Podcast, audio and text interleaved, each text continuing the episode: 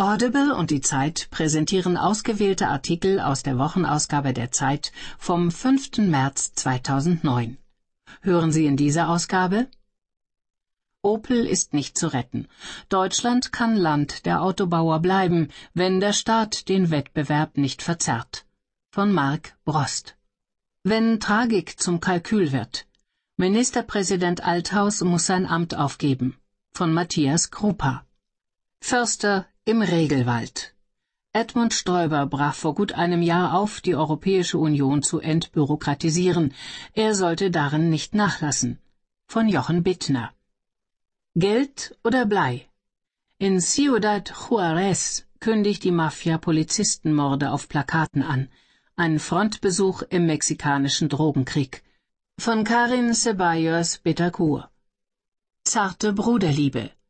Nach dem Gaza-Krieg kommen sich Fatah und Hamas wieder näher. Das Wohlwollen des Westens ist ihnen dabei gewiss. Von Michael Thumann. Die perfekte beste Freundin. Anna von Griesheim kleidet die Berliner Medien- und Politikelite ein, jedenfalls den weiblichen Teil. Ihre Kleider sieht sie gerne auf dem roten Teppich, sich selbst eher nicht. Von Gesa Kessmeier. Keine Angst. Die Warnung vor steigenden Preisen entbehrt jeder Grundlage. Von Mark Schieritz. Die Spechtaktie. Anleger sollen in das Überleben einzelner Arten investieren können, fordern Naturschützer. Hilft das wirklich? Von Christian Heinrich. Steckbrief aus dem Erbgut.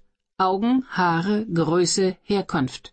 Mit Genanalysen könnten Fahnder das Aussehen von Kriminellen bestimmen. In Deutschland ist das verboten. Der Datenschutz geht vor. Von Dirk Asendorpf. Helden für einen Tag. Das Leben ist zu kurz, um richtig Musik machen zu können. Ein Computerspiel namens Guitar Hero erhebt die Simulation zur wahren Kunst. Von Christian Kortmann. Wörterbericht. Und überhaupt. Von Heike Kunert. Die Ordnungskraft. Tagsüber leitet Claudia Dreyer ein Gymnasium in Bremen. Abends absolviert sie ein Fernstudium an der Universität Kiel. Um das Unternehmen Schule noch besser zu managen. Von Judith Scholter. Ein fremder Volksstamm. Unser Kolumnist trägt zum ersten Mal Uniform. Als Ehrengardist der Mainzer Ranzengarde von Harald Martenstein. Ich habe einen Traum, Julia Jentsch. Eine Piratenrolle würde mich reizen. Aufgezeichnet von Jörg Böckham. Stimmt's? Hauptsache heiß. Anna Melzer aus Potsdam und Trudi Joras aus Bern fragen, stimmt es, dass heiße Milch mit Honig gegen Erkältungen und Einschlafstörungen hilft?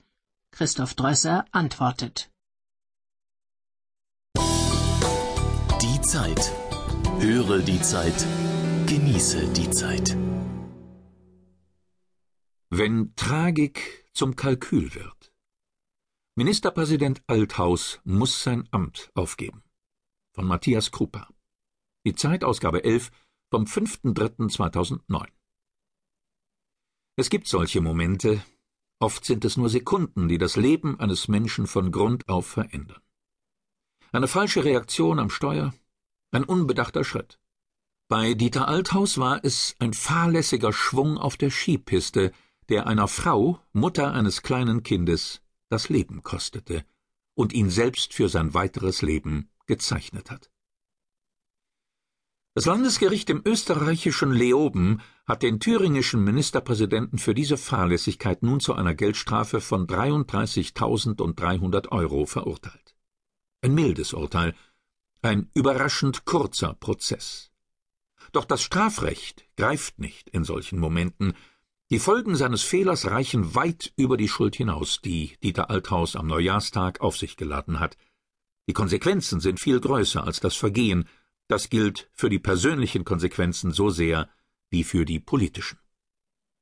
Die thüringische CDU, Althaus Partei, hat lange Zeit sehr anständig auf die Tragödie ihres Spitzenmannes reagiert. Keine Machtkämpfe am Krankenbett, keine Durchstechereien. Die Solidaritätsadressen, die von Erfurt ausgesandt wurden, waren aufrichtig. Allerdings Ganz uneigennützig waren sie nicht, denn ohne den populären Althaus hat die CDU bei der Landtagswahl im August ein Problem. So groß scheint dieses Problem in den Augen der Partei zu sein, dass sie gar nicht gemerkt hat, wie im Laufe der vergangenen Wochen aus der persönlichen Tragödie mehr und mehr ein politisches Drama geworden ist. Kann Althaus in den kommenden Monaten überhaupt einen Wahlkampf führen?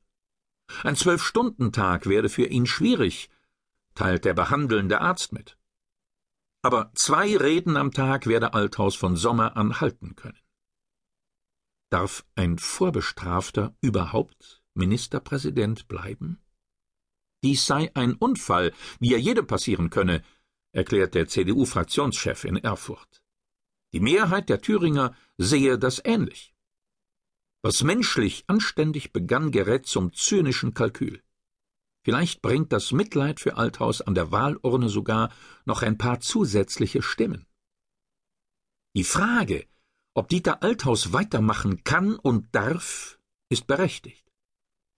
Und doch führt sie in die Irre, weil sie von Medizin und Moral handelt, nicht von Politik. Im bevorstehenden Wahlkampf muss um die Probleme Thüringens gestritten werden, nicht um jenen schicksalhaften Moment auf der Skipiste. Dies aber ist unvermeidlich, solange die CDU an Althaus als Spitzenkandidat festhält.